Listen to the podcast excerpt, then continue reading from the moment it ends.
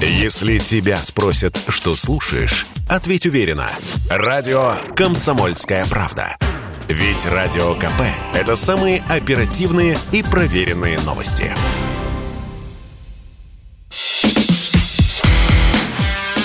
Диалоги на Радио КП. Беседуем с теми, кому есть что сказать. Всем здравствуйте, это радио «Комсомольская правда», я Сергей Морда. Трансляция идет на YouTube-канале Мордан Лайв. Подписывайтесь, ставьте лайки. Знаете почему? Потому что у нас сегодня роскошное и шикарное интервью с Андреем Фурсовым. Андрей Ильич – историк, директор Института системно-стратегического анализа, а главное, он тот, кто видит будущее. Андрей Ильич, здрасте. Здравствуйте. Ну, слушайте, как бы вот э, всю нашу повестку придется отменить, и, наверное, будем мы с вами разговаривать э, про войну и про ее, наверное, последствия. Как вы думаете? военную операцию. Давайте так назовем. Как скажете, пусть будет военная операция. А как вы думаете, а, на ваш взгляд, чем она закончится?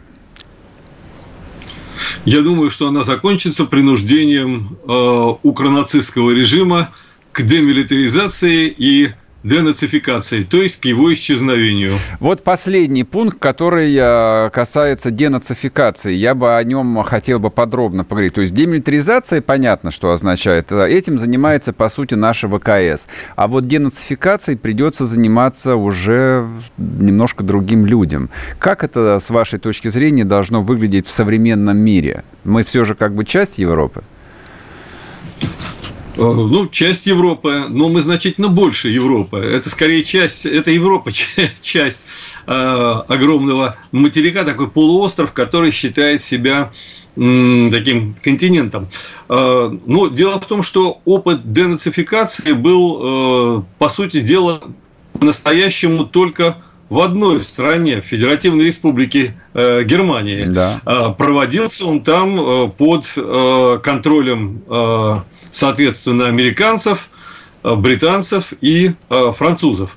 По-видимому, э, какое-то участие России в этом процессе должно иметь место. Хотя совершенно речь не идет о контроле России над Украиной. Россия заинтересована, так сказать, в нейтральной, внеблоковой Украине. Но я думаю, что будет какой-то, должен быть какой-то переходный период, когда должна будет пройти денацификация. То есть люди, которые себя заморали участием в разных-разных совершенно, так сказать, делах, они должны оставить будут свои должности, а кто-то вообще пойти под суд. Угу. Вот, вот таким образом. Ну, а конкретно это уже будет э, очень трудно обсуждать конкретные меры. Мы можем наметить только общую некую канву.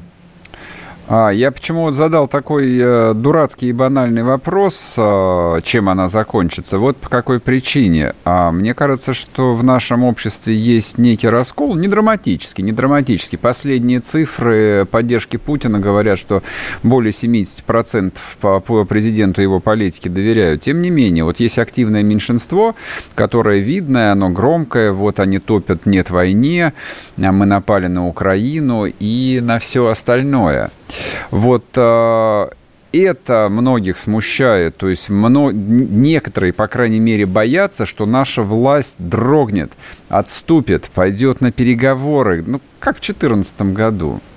Вот почему такой вопрос. Дело в том, что я понимаю, э, я понимаю эти опасения, тем более, что э, перед 2014 годом был 2008, а была, а была еще Первая Чеченская война, которая закончилась предательством Хасавюрте. Но ныне ситуация совершенно другая. Вот я сегодня записал э, некое обращение к э, участникам моей группы ВКонтакте, и я сказал, что 24 февраля у нас закончились, 2022 года, у нас, по сути, закончились 90-е годы. Даже Крым не был окончанием 90-х годов. Это был такой пролог к их окончанию. Сейчас на кон поставлено практически все. И если власть дрогнет вот угу. в этой ситуации, уступит внешнему Западу и внутреннему Западу, то это будет конец этой власти. Поэтому я думаю, что здесь самосохранение власти должно сработать. Но должно, должно сработать не пассивно, а активно. Э, бросок должен завершаться э, болевым приемом. Скажем, те люди, которые выходят э, с криками, ведь они не просто выходят с лозунгами «нет войне». Когда у нас была, так сказать, вот эта вот массовка, люди кричали «Слава Украине! Героям слава!» То есть они кричали бандеровский лозунг. И если это люди из государственных СМИ, из государственных структур, но они должны автоматически лишаться своих должностей. Если твое государство проводит военную операцию э, с укронацистским режимом, э, а ты выходишь на демонстрацию и поддерживаешь этот режим, ну, тебе не место в государственных структурах. А вне государственных? А вне государства это уже нужно смотреть по обстоятельствам. Здесь э, я вообще считаю, что очень есть простой способ решения проблемы пятой колонны. Без всяких репрессий, отсечения от финансовых и информационных потоков. Люди должны оказаться в вакууме. Ну и, безусловно, они должны испытывать моральное э, давление. Вот эти вот все крикуны, они должны понимать, что они находятся в моральном вакууме и что люди рассматривают их как уродов.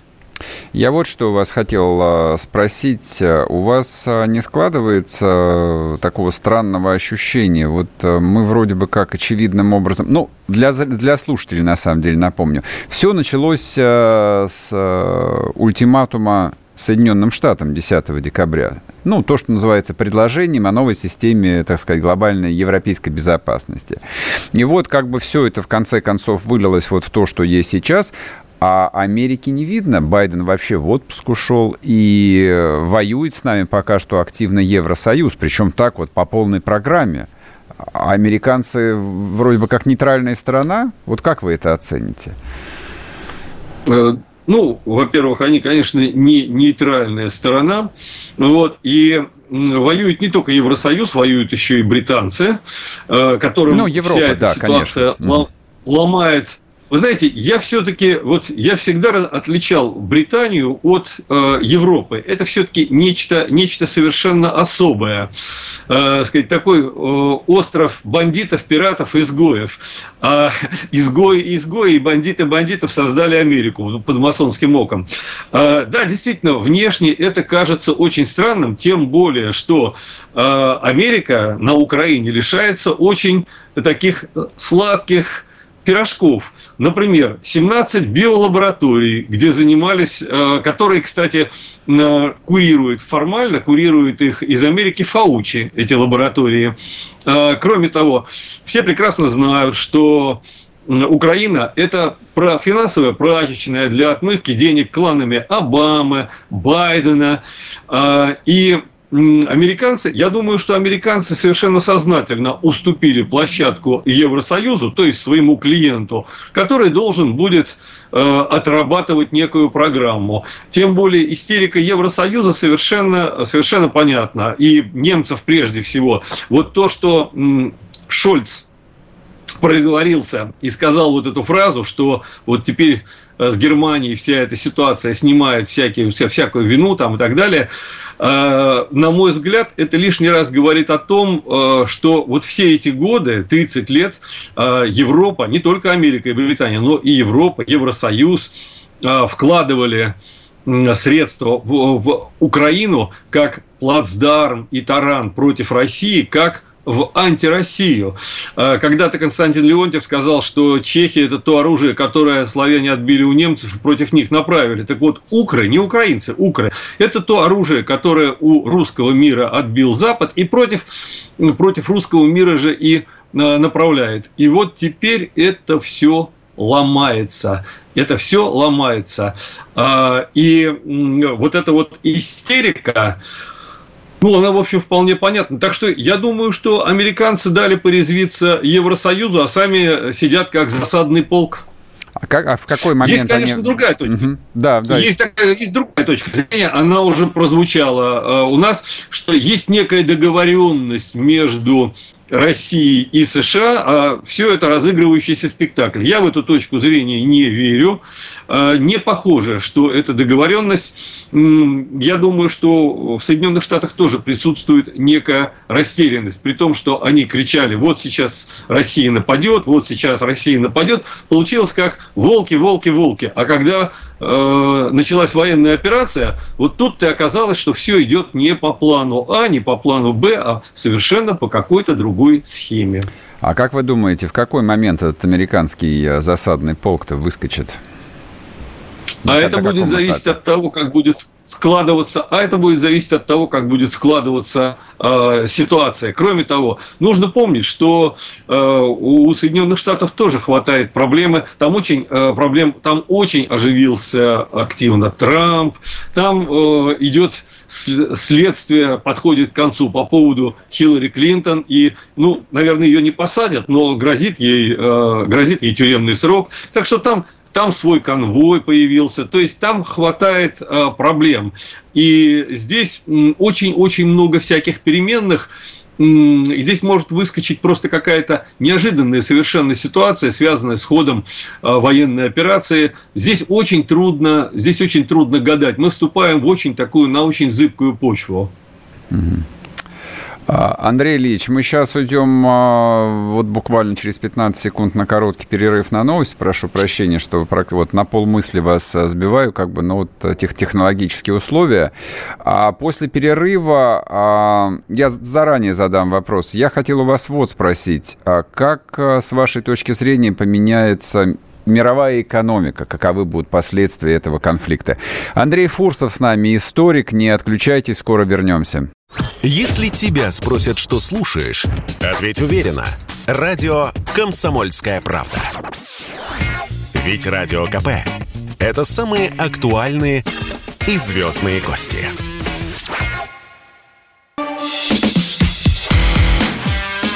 Диалоги на Радио КП. Беседуем с теми, кому есть что сказать. И снова здравствуйте, и снова Сергей Мордан, радио «Комсомольская правда». Мы разговариваем с Андреем Ильичем Фурсовым, историком, директором Института системно-стратегического анализа. Андрей Ильич, я вас а, перед перерывом спросил, а что же будет вот с этим самым глобальным миром, вот в его финансово-экономическом а, скелете? Как все поменяется? Ну, э, я думаю, что прежде всего поменяется мир в целом, а финансово-экономический сегмент – это уже его элемент. Э, прежде всего нужно сказать, э, чем бы ни закончилась ситуация на Украине, ну, закончится она, я думаю, военной победой, военной операцией России, но ясно совершенно, что Запад, а точнее, я все время теперь говорю постзапад, потому что Запад умер буквально на наших глазах за последние 30 лет, последовав за Советским Союзом, так вот, э, постзапад ни в коем случае не признает ни результатов этих военных действий, ни денацификации. Он этого и правительство новой Украины он не признает. Угу. Ясно совершенно, что санкции сохранятся, и таким образом Россия в значительной степени выпадает из целого ряда финансово-экономических а, процессов. Ну, кроме постзапада в современном мире есть еще Китай, Индия, Иран. А, понятно совершенно, что это сужает пространство для а, финансово-экономического развития, но, с другой стороны, это подталкивает Россию к существенным изменениям модели экономического развития. Собственно, если этого изменения не произойдет, то России просто в этом противостоянии не выстоять. Угу. Я поэтому неоднократно уже говорил, что у нас а, противостояние с постзападом идет по двум линиям, по внешней и по внутренней. И если мы не решим внутренние проблемы с внутренним постзападом, а, потому что у нас постзапад – это часть правящего слоя, потому что вот та э, шутка и все эти актрисульки и журналистишки, которые выходят с криками «нет войне», они всего лишь сегмент э, вот этой вот э, сказать, пятой колонны в правящем слое. И если эта проблема не решится, то не решится и все остальное. А решиться она может только на пути серьезных структурных реформ и изменения модели развития. Кланово-олигархический режим не сможет противостоять постзападу. Постзападу сможет противостоять только такой режим, где власть и народ едины, где они разделяют одни цели, одни ценности э, и так далее. Что касается, собственно, финансово-экономического аспекта, это уже следствие этих процессов, а ни в коем случае не их причина. А я имел в виду, вот просто сегодня я наткнулся на несколько таких вот прогнозов апокалиптических. А, пока мало очень экономистов об этом говорят, но вот уже есть. Считают, что украинский кризис может стать черным лебедем, последним черным лебедем, а, который особенно вот в подковидную эпоху нанесет смертельный удар вот всей этой мировой жабе, вот финансовому этому капиталу, который опутал всю землю, и все это полетит в тартарары. Вы знаете, вот э, очень хорошо, что вы э, э, пришли к этой теме. Дело в том, что парадоксальным образом кризис, связанный с военной операцией России на Украине, причем не военная операция, а кризис, раздутый из нее, он, в общем-то, выполняет целый ряд функций, которые выполняла пандемия. Но дело в том, что пандемию слили уже в конце прошлого года, пандемия не выполнила своих задач, зеленая повестка тоже проседает, и в результате оказывается, а какие же средства-то остаются для создания нового мирового порядка? Война в Европе и голод. Вот угу. единственное, что еще остается для того, чтобы переформатировать мир. И одна из причин, как мне кажется, вот э, накручивание кризиса вокруг военной этой операции, она связана не только с Россией, она связана с более широкими проблемами, глобальными. Не случайно уже Шваб даже сделал заявление о том, что э, Всемирный экономический форум всячески поддерживает Украину. Я думаю, что у определенной части мировой верхушки есть большой соблазн использовать этот кризис для того, чтобы Э, решить целый ряд проблем, которые не решили пандемия и зеленая повестка. А они не боятся, что вот этот вот кризис, он их просто сметет? И вот про голод вы упомянули, почему он должен возникнуть и где, в каких регионах Я мира? Думаю, вы знаете, я думаю, что они этого опасаются, но не просчитывают. Вот смотрите, в, э, в своей книге «Великое обнуление» Шваб, причем вот для меня, наверное, со мной многие не согласятся, э, для меня «Великое обнуление», написанное Швабом и Маллере, э, занимает эквивалентно, это эквивалентно нишевое сходство с «Майн кампф». Только Гитлер в «Майн кампф» расписал программу переустройства, ну, не всего мира, но Европа, по крайней мере, здесь э, расписана программа изменений не только всего мира, но изменения человека. Потому что, как сказал Шваб у четвертой промышленной революции, это не изменение мира, который вокруг нас, это изменение мира в само, самого человека путем генно-модифицированных средств. Mm-hmm. Так вот, э, я думаю, что когда э, эти ребята запускали процесс, они отдавали себе отчет в том, что может, могут быть здесь серьезные проблемы. И Шваб написал, у него целая страничка посвящена опасностям на пути вот этого великого обнуления. Значит, одна из опасностей – это то, что этот процесс может растянуться, так оно и вышло. Второе это если одна из крупных трех стран, США, Китай или Россия, выйдут из него. И третье – это массовое сопротивление. Честно говоря, я не верил в то, что на Западе будет такое сопротивление Э, вот этим всем процессам. Я не ожидал, что будут конвои свободы э, в Канаде, э, в Америке. Я полагал, что западный человек уже давно превратился в терпилу, в лоха, который, сказать, которым можно манипулировать. Но вот все эти события вместе, замедленный темп э, той же вакцинации, э, то, что сказать, Китай и Россия не бегут в припрыжку в этом процессе, и то, что идет резкое сопротивление всему этому процессу, ну, заставляет этих людей прибегать к каким-то другим средствам, потому что э, если они отступят, они проиграют той части мировой верхушки, ну, одним из представителей которой внешних является, одним, точнее, из клерков, который является Трамп. Э, и в этой ситуации им ну, нужно что-то другое, например, война, которая может спровоцировать голод, а голод – это сокращение потребления, ужесточение контроля – и поэтому я думаю, что они постараются выжать из военной операции России на Украине максимум. Они постараются, чтобы она затянулась максимально. Угу. Отсюда помощь оружием. То есть это такая полифункциональная вещь. Они ослабляют Россию. Они создают заслон между Россией и Китаем с одной стороны и Евросоюзом э, с другой.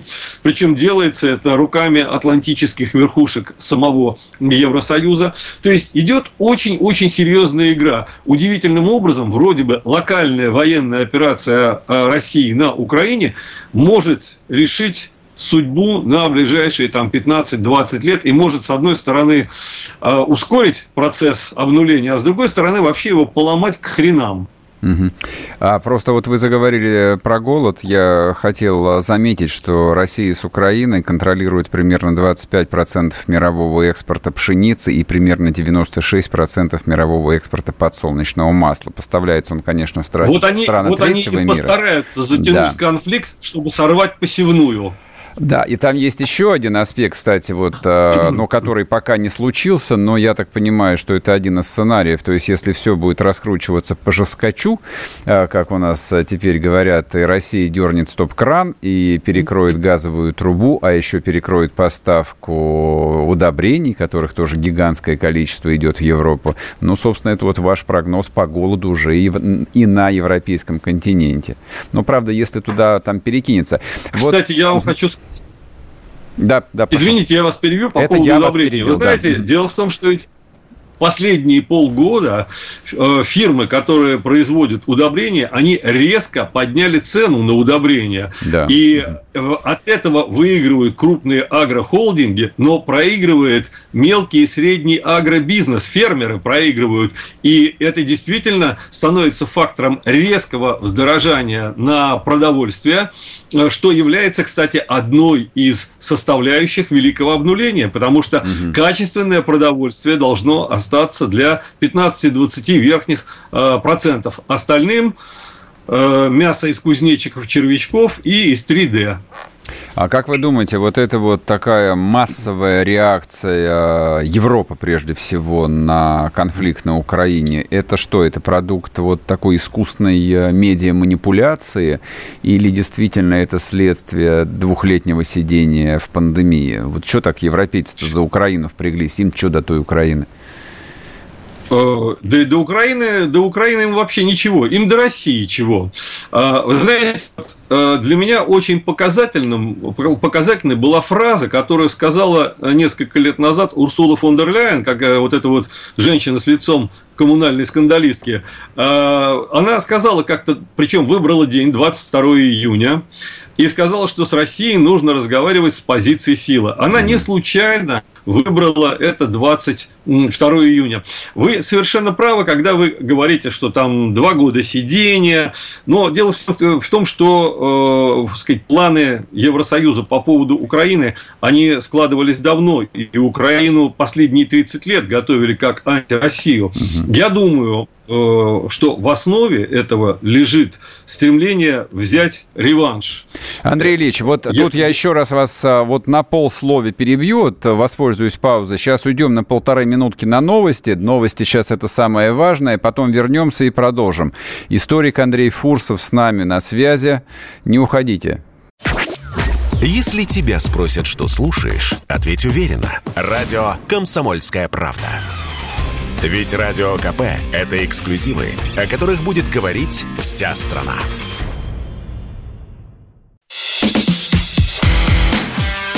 Диалоги на Радио КП. Беседуем с теми, кому есть что сказать. И снова здравствуйте. И снова в эфире Сергей Мордан, радио «Комсомольская правда». Трансляция идет на YouTube-канале Мордан Лайв. Подписывайтесь. Мы разговариваем с Андреем Фурсовым. Андрей Ильич, еще раз вас приветствую. А, но вот теперь уже не буду перебивать, не будет перерыва на новости в середине получасовки. А будущее – вот а, с вашей точки зрения, в этом хаосе, а, вот в этом противостоянии, которое может иметь а, там а, еще и более ужасные последствия, а, вот те, кого мы называем англосаксы, они существуют вообще? Они субъектны? Они могут выиграть или нет? Ну, англосаксами мы называем англоамериканцев, вы имеете в виду? Нет, нет, я уточню тогда, давайте. Вот а, это же такая тема, которая появилась, наверное, последние месяца два. Тут многие стали выстраивать конспирологические версии о том, что Америка тоже состарилась, как и старая Европа, а Британия, наоборот, так сказать, обрела вторую молодость. И вот за все нитки сейчас на, в Евразии дергают, дергают англичане. Они всех стравливают, и они вот раз, разжигают этот пожар войны. И хотят угробить Германию, которая будет первая пострадавшая вот в результате этого конфликта. Нет, э, это э, не так. Дело в том, что э, в свое время еще Ротс поставил задачу вернуть Соединенные Штаты в некую глобальную британскую империю. Но история совершенно пошла по-другому. С синхронными ударами, не сговариваясь, но понимая, что делает партнер, Советский Союз, Соединенные Штаты в 1956 году нанесли смертельный удар Британской империи, после чего у британцев э, было два варианта. Либо тихо умереть совсем, либо создавать невидимую финансовую империю. Mm-hmm. Когда мы говорим о Соединенных Штатах и Великобритании, мы должны так сказать, понимать, что помимо того, что есть два государства, Соединенные Штаты и Великобритания, есть кланы англо-американские и американо-английские, у которых есть свои интересы. Причем часть американского истеблишмента ориентирована на британские кланы, и часть британского на американские. Это очень такая сложная переплетенная, сложно переплетенная обратная связь. А, кроме того, путает эту ситуацию вот еще что. Разные кланы, одни, одни кланы с разных сторон представлены в одних и тех же структурах. И, то есть они совпадают как круги Эйлера. Где-то они борются друг с другом, а где-то они противостоят. Кстати, то же самое было ведь и по государственной линии. Э, Великобритания а, либористское правительство Великобритании после Второй мировой войны, чтобы немножечко, сказать так, притормозить американцев, а, они, британцы продали нам замечательные, лучшие на тот момент в мире э, авиадвигатели. И в небе Кореи советские летчики сбивали американцев именно используя эти двигатели. В это же время, в начале 50-х годов, американская разведка и советская разведка снабжали малайских повстанцев, это в основном были этнические китайцы, в борьбе против Британской империи. То есть здесь все очень тесно, э, тесно завязано. Британцы действительно э, очень активно э, поднимались все эти последние 40-50 лет. Они действительно преуспели во многом. Но сказать, что британцы крутят, вертят всем, это очень-очень большое преувеличение. В мире есть несколько группировок, связанных между собой по принципу кругов Эйлера. Э, в чем-то они так сказать, вместе работают, в чем-то они борются друг с другом. Э, что касается Германии, то Германия это вообще не субъект, это протекторат э, Соединенных Штатов прежде всего. И но есть различные немецкие кланы, там прусаки, баварцы, есть абсолютно пробританские кланы. То есть э, картина э, вот этих сказать, вза- взаимодействий, она значительно сложнее. Но если говорить о Европе, забыв о британцах, то здесь, безусловно, есть стремление так сказать, превратить... Евросоюз не является политическим субъектом. А, в истории было несколько попыток создать Евросоюз последняя попытка, которая почти удалась, это попытка Гитлера, гитлеровский Евросоюз. И воевал Советский Союз не просто с Третьим Рейхом, а с гитлеровским Евросоюзом. И в свое время э, Мельник Боткин, э, э, шеф спецслужб Франции при Деголе, какой-то период он был, он как-то в одном из своих интервью, последних, когда он уже был на пенсии, он сказал, обращаясь к русским, вы не заблуждайтесь, французы никогда вам не простят того, что вы разбили Наполеона 200 лет назад. Я глубоко глубоко убежден, что Евросоюз в целом, а не только немцы, никогда не простят России, что мы разбили Гитлера. Потому что вся Европа легла под Гитлера. И единственный, кто может сказать, что мы стояли плечом к плечу к русским в этой борьбе, это сербы. Остальные все легли под Гитлера, а мы этого Гитлера победили. Евросоюз нам этого никогда не простит. И не, есть еще один момент. Федор Иванович Тютчев когда-то сказал, с появлением империи Петра, э, Великого Петра, империя Карла Великого в Европе невозможна. То есть возникла Российская империя, и поэтому объединение Европы в духе Карла I невозможно он оказался абсолютно прав. Обратите внимание, когда Евросоюз окончательно встал на ноги, как только был разрушен Советский Союз. То есть поднимающаяся Россия и опускающийся Евросоюз – это сообщающиеся сосуды. И в Евросоюзе это прекрасно понимают. Тем более, что по целому ряду причин Евросоюз этот трещит, э, трещит по швам.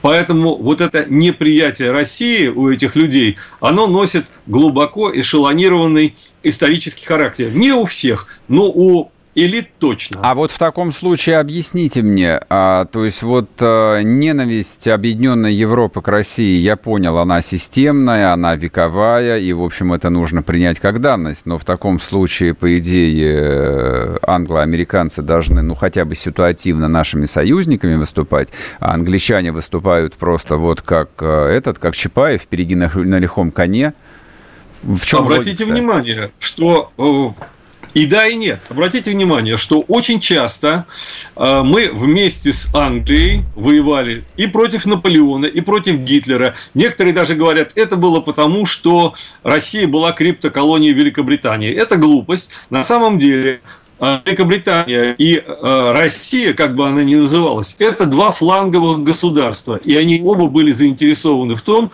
чтобы не было сильного европейского центра, будь то Германия или Франция. Поэтому вместе ломали Наполеона, вместе ломали Вильгельма, вместе ломали Гитлера. Но как только эти периоды заканчивались, Россия автоматически становилась врагом э, британцев. И вот сейчас у британцев очень, очень интересное переплетение. Британцы, создавая свою невидимую финансовую империю, ну, у них есть несколько площадок. Одна – это Южный Китай, одна – это Ближний Восток, и они очень активно хотят влезть э, в Закавказье с помощью Турции. Э, ну, в Среднюю Азию им будет очень трудно влезть, там Китай и Турция играют свои игры. Ну, и, естественно, Восточная Европа. Угу. И вот здесь они сталкиваются и с Евросоюзом, и с американцами американцами.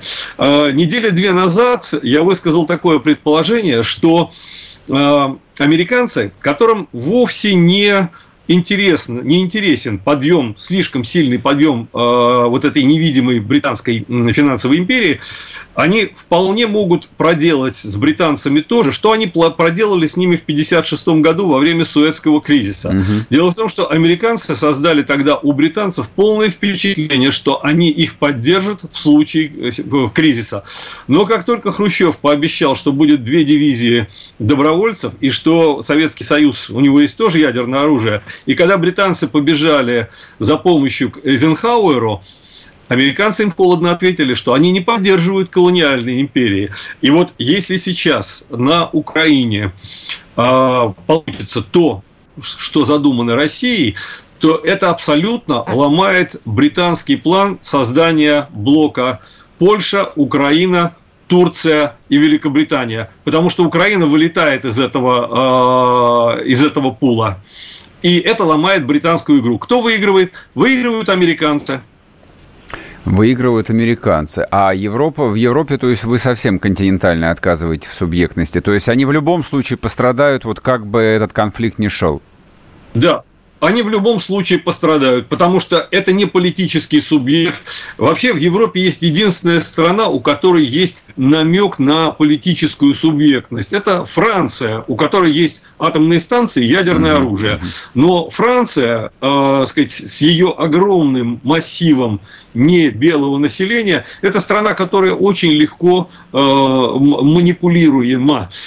Так что в этом отношении э, Европа про всякие Скандинавии и прочие структуры я не говорю, но это не значит, что европейские финансово-аристократические кланы не играют большой роли в большой политике. Это значит, что Евросоюз не играет и отдельные европейские страны, а вот кланы играют, так сказать, вполне. У нас зациклились совершенно идиотически, зациклились на абсолютно ну, не безобидной, конечно, структуре, безобидных структур там не бывает, но структуре такой странный, Бильдербергский клуб. Угу. Но есть, например, структура, о которой у нас ничего не пишут. Это, например, клуб островов. Клуб, клуб островов – это закрытая структура. Ею всегда командует один английский лорд и всегда герцог Лихтенштейнский. Угу. То есть, э, ну, вообще нужно сказать, что у Лихтенштейна, у герцогов Лихтенштейнских, у них совершенно особое положение в европейской аристократии, намного круче, чем у семьи Гримальди и у герцогов люксембургских. Ну, кроме этого, есть еще и другие структуры. То есть когда мы говорим о европейской несубъектности, это не субъектность на уровне государств и на уровне Евросоюза, но есть субъекты в виде закрытых наднациональных структур, и вот у них есть своя игра. Это часть мирового правительства, я извиняюсь. Я не, я не иронизирую, это, в общем, это прямой нет, нет. вопрос.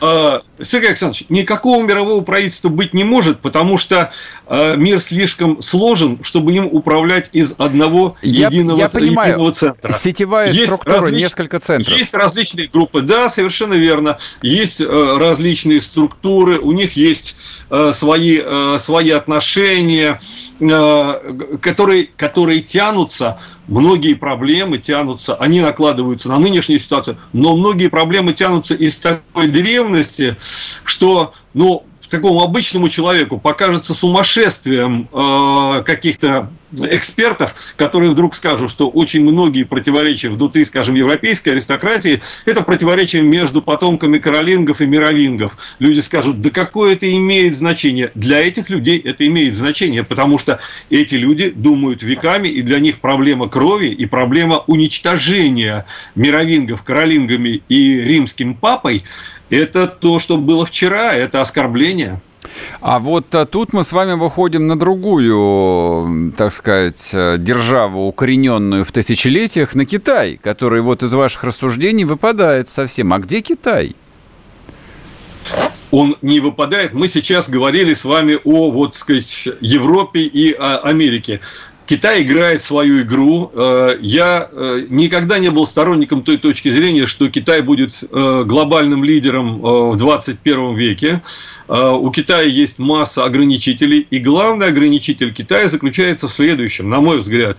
Чем больше у Китая экономические успехи, тем острее социальные и политические проблемы. Китай – это по разным оценкам 9-12 региональных кланов. И сказать, Китай не гарантирован от того, что в случае очень сильного экономического успеха, скажем, южной части, которая mm-hmm. завязана, кстати, на британцев с, еще со времен Первой и Второй опиумной войн, и завязана на, сказать, именно на британцев, не американцев, на британцев, Э, с Китаем вообще все не так просто и не так ясно, как это кажется на первый взгляд. Вы знаете, вот эти все разговоры о том, что Китай будет лидером в 21 веке номер один, а, мне напоминают разговоры о том, начала 20 века, что еще 20 лет и Россия всех задавит. Россия действительно экономически развивалась бурно, но это бурное развитие сломало России социальный хребет. И если помните, были такие разговоры о Японии а, в 70-е годы, что Япония в ближайшие 20 лет Японию Соединенные Штаты в, 90, в 90-е годы вырубили по принципу карате с одного удара. Все, и Япония, Япония так и осталась. Не случайно, кстати, Шваб в своей книге заметил, что вот все страны должны будут сократить потребление, э, снизить экономический рост, и э, для наименее развитых стран, он сказал, это будет патагонизация, то есть наименее развитая часть Аргентины, а вот для наиболее развитых стран это будет японификация, то есть то состояние, в котором Япония оказалась в 90-е годы. То есть ни Япония, ни Россия не стали э, сказать, лидерами так, как это казалось прогнозистам. Ну и то же самое у Китая. Чем дальше, тем больше проблем будет у Китая. Я не уверен, что Китай с ними, э, с ними справится. Я думаю, что Китай может при активной внешней политике, при решении проблемы Тайваня, при хороших отношениях э, с Россией, он может выковать себе свою зону в Азии и сделать то, что не получилось у японцев. Если помните, у японцев была такая концепция э, Великая азиатская сфера сопроцветания. Вот Китай угу. может попытаться это сделать, но для этого ему нужен а российский тыл, и, б, постоянное напряжение в отношениях с Соединенными Штатами. Ну, оно, оно неизбежно абсолютно. Я просто хочу для слушателей скорее вот э, тут предложить такой э, исторический тезис. Некоторые утверждают, что вообще э, участие Соединенных Штатов во Второй мировой войне это, собственно, была именно война с Японией за то, что называется регион Пасифик. Вот и все. Вот, а никакая не защита демократии, толерантности, борьба Абсолютно с Гитлером точно. и прочее. Плевать они Абс... хотели на, и на Гитлера, и на всех Конечно. остальных. Отсюда у меня вопрос к вам. Отсюда у меня вопрос. То есть вот очевидным образом а, следующим шагом является превращение Китая вот в ту самую императорскую Японию, которая претендует на весь регион Пасифик. Так ведь или нет? Вот, и для них По в этом смысле так, и, но... и Европа, и Россия где-то на периферии находятся. Да, если, если только одна вещь. Если Китай не развалится на части. Вот в этом году будет очередной съезд Компартии Китая. Один вариант. Си Цзиньпин побеждает своих оппонентов, так называемых комсомольцев. Это один вариант развития. Второй вариант, он не побеждает. И вот здесь уже начинаются совсем, совсем э, другие игры. Знаете, вот сейчас э, мир говорят о многополярном мире. Мир еще не стал многополярным до конца, но он уже в него э, превращается. Мир, э, мир входит в зону, сказать, беспорядка, где очень трудно вообще прогнозировать. То есть из, э, из игры в теннис мир превращается в игру в сквош. А из шахмат в игру Го. А, и здесь, с одной стороны, это очень интересные расклады, которые будут очень-очень быстро меняться. Причем вот в такой беспорядочной ситуации, она чем характерна? Здесь небольшие причины может, могут порождать большие следствия. Поэтому нужно очень внимательно следить даже за небольшими какими-то подвижками. Э, в ситуации равновесия, я очень люблю этот пример, в ситуации равновесия весов, вот достаточно бабочки сесть на одни на одну чашку, и все пойдет э, в другую, в другую сторону. Здесь резко возрастает роль не то что случайности, я бы сказал, роль событийности. Угу. А вот э, в, в этом смысле я хотел бы обратить ваше внимание вот на, как, на какие новости, на которые вот все проигнорировали. А, Болсонару демонстративно приехал в Москву и демонстративно отказался поддержать а, санкции. А сегодня то же самое сделала Мексика. Мексика! вообще протекторат Соединенных Штатов. Это о чем говорит с вашей точки зрения? Вот это может быть той самой бабочкой или нет? Ну, я думаю, что все-таки пока это не может быть той самой бабочкой. А, что касается Мексики, ну, государство Мексики, ну, конечно, она в большей степени существует как государство, чем Колумбия, но государство Мексики – это совокупность наркокартелей. Mm-hmm. Если Колумбия – это нарко, два наркокартеля больших, э, партизаны ФАРК и правительство, то Мексика – это несколько другое. Э, с Бразилией, с Бразилией, конечно, ситуация посложнее, но и Мексика, и Бразилия, они решают Э, свои проблемы. Им как раз очень выгодна ситуация вот такого глобального э, беспорядка, такой глобальной мутной водички, где можно будет половить рыбку. Я просто почему про них спросил у вас, э, ну, собственно, влияние Соединенных Штатов и в той же Мексике, да и в той же Бразилии, оно же колоссально на самом деле. У меня вот возникла мысль, что как бы не обошлось тут без эмиссаров Байдена-то. Может, часть игры ну, это какая-то, которую мы пока не видим? Может быть. А, может быть, не, не, дело в том, что мировая политика сконструирована, мировая власть, точнее, сконструирована настолько хитро, здесь могут быть э, всякие ходы, но может быть и э, совершенно ну, Болсонару, дело в том, что Болсонару человек вообще очень, сказать, такой эмоциональный, у него бывают, сказать, всплески, угу. вот, так что вы знаете, здесь я хочу вам привести. Однажды мы с Леонидом Владимировичем Шабаршиным э, беседовали, и он мне говорит, что не надо э, видеть в любой акции злой умысел. Это может быть элементарная глупость. На что я ему сказал, Леонид Владимирович, но дело в том, что глупость – это лучшая форма, в которую можно спрятать злой умысел. Абсолютно верно. То есть, может быть, может быть и так, и так. Вы, может быть, вполне правы, что это какая-то, так сказать, часть э, игры, а может, это и не игра. А вот э, чтобы совсем охватить э, вашим э, взглядом, так сказать, весь земной шар, у нас остается только еще один амбициозный игрок, который так пока себя не проявил в этом кризисе. Это Турция, товарищ Эрдоган. Он вообще субъектен, он самостоятелен или он пешка в руках Лондона? Он пытается, вы знаете, как региональный игрок, он субъектен. Значит, что касается игр у нас в Закавказье, э, в Средней Азии отчасти, то, безусловно, он часть британского плана, э, точнее, даже британско-американского. Не случайно, вы знаете, вот у и американцев, и британцев, у них такая есть милая привычка, если они где-то собираются гадость какую-то сделать, э, то начинают продвигать людей, которые связаны с этими, с этими регионами, э, непосредственно или косвенно. Ну, например, когда решили ломать социалистический лагерь через Польшу, сразу появился Збигнев Бжезинский, сразу появился, так э, сказать, поляк в качестве Папы Римского, и появилось много католиков, включая Кейси, шефа ЦРУ, у, в администрации Рейгана. То же самое было, сказать, Стена там э, и ЦРУ, когда э, ломали Сербию, используя Албанию.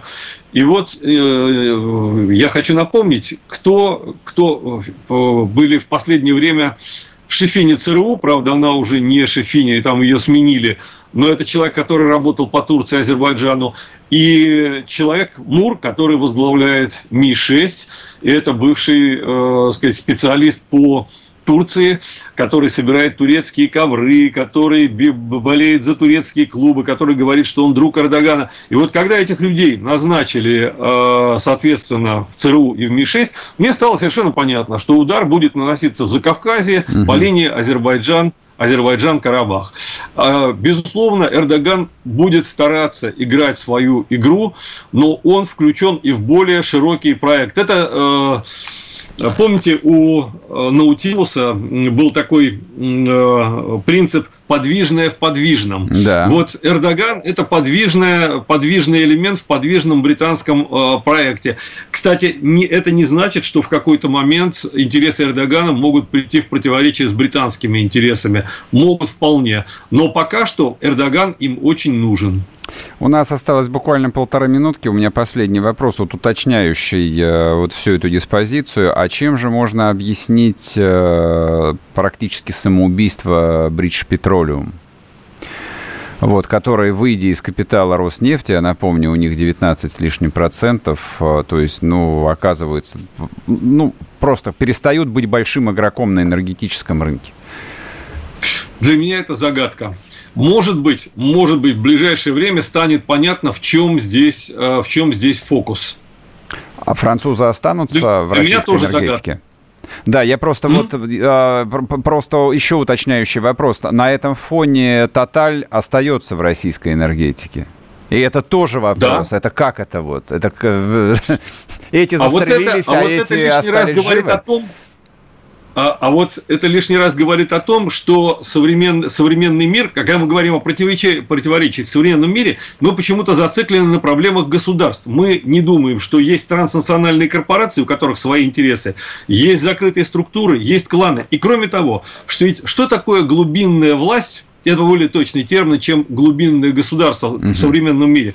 Глубинная власть – это и есть форма взаимодействия государства и закрытых наднациональных структур. Причем глубинная власть возникает практически одновременно с государством и закрытыми наднациональными структурами. Поэтому, когда мы изучаем современный мир, мы должны в четыре глаза смотреть государство, закрытые структуры, транснациональные корпорации э, и глубинная власть. Кроме того, в этой системе автономную роль, часто автономную роль играют спецслужбы и криминальные синдикаты. То есть нынешняя, нынешняя э, мировая фаза борьбы за власть, информацию и ресурсы, но это совершенно фантастически интересный мир, где много игроков и каждый раз кубики бросаешь и совершенно разный расклад. Спасибо большое. Андрей Фурсов был с нами, историк, директор Института системно-стратегического анализа. Будьте здоровы, хорошего вечера, до свидания.